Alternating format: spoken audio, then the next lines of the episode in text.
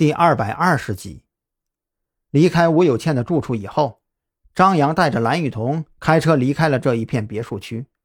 不过在行驶到一半的时候，他们两个又把车停了下来。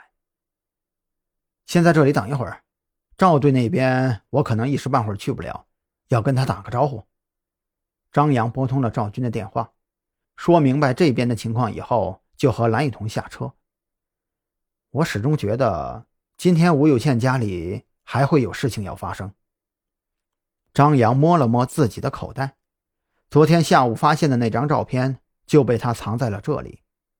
在他家住的那个人随时都有可能回去。那我们现在又怎么进去啊？蓝雨桐看着这片别墅区外的高墙。说实话，我们两个想要过去的话也不难，不过却很难避过监控啊。蓝雨桐说完，却发现张扬正一脸怪异地盯着自己。怎么，我哪里说错了吗？监控对我们来说好像已经不是问题了吧？张扬一副理所当然的表情。你刚刚不是联系了一个公安厅的专家了吗？蓝雨桐马上做出了一副了然的表情，但紧接着又皱眉。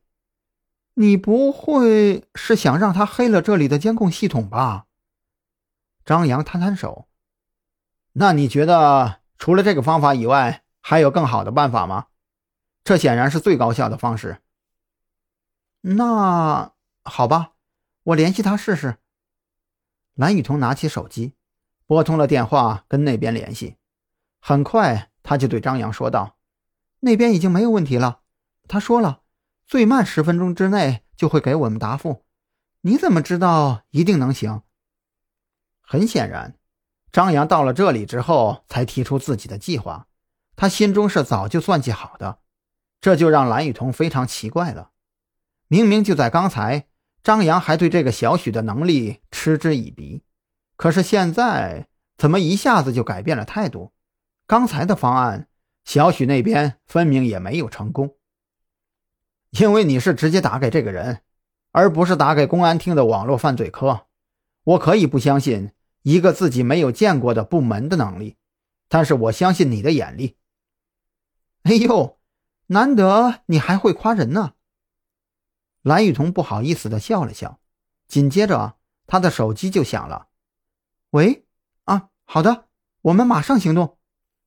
挂断了电话，蓝雨桐就指着前面对张扬说道，小许那边已经搞定了，他说运气不错，抓住了一个所有的监控画面都没有行人或者动物存在的画面。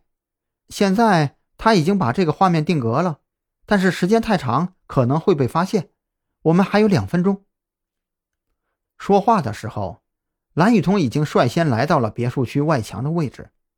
这里有着两米多高的铁栅栏，顶部很尖，中间又没什么可以踩踏的地方。如果强行翻越的话，一不小心可能就会非常危险。我在下面看着，你先上去。张扬给蓝雨桐做了一个垫脚。好的。蓝雨桐踩在张扬的手掌上，借力往上一跳，双手就稳稳地抓住了铁栅栏的顶端，同时身体顺势前倾，整个身体头下脚上的直立了起来，脑袋距离铁栅栏顶端还有十公分的安全距离。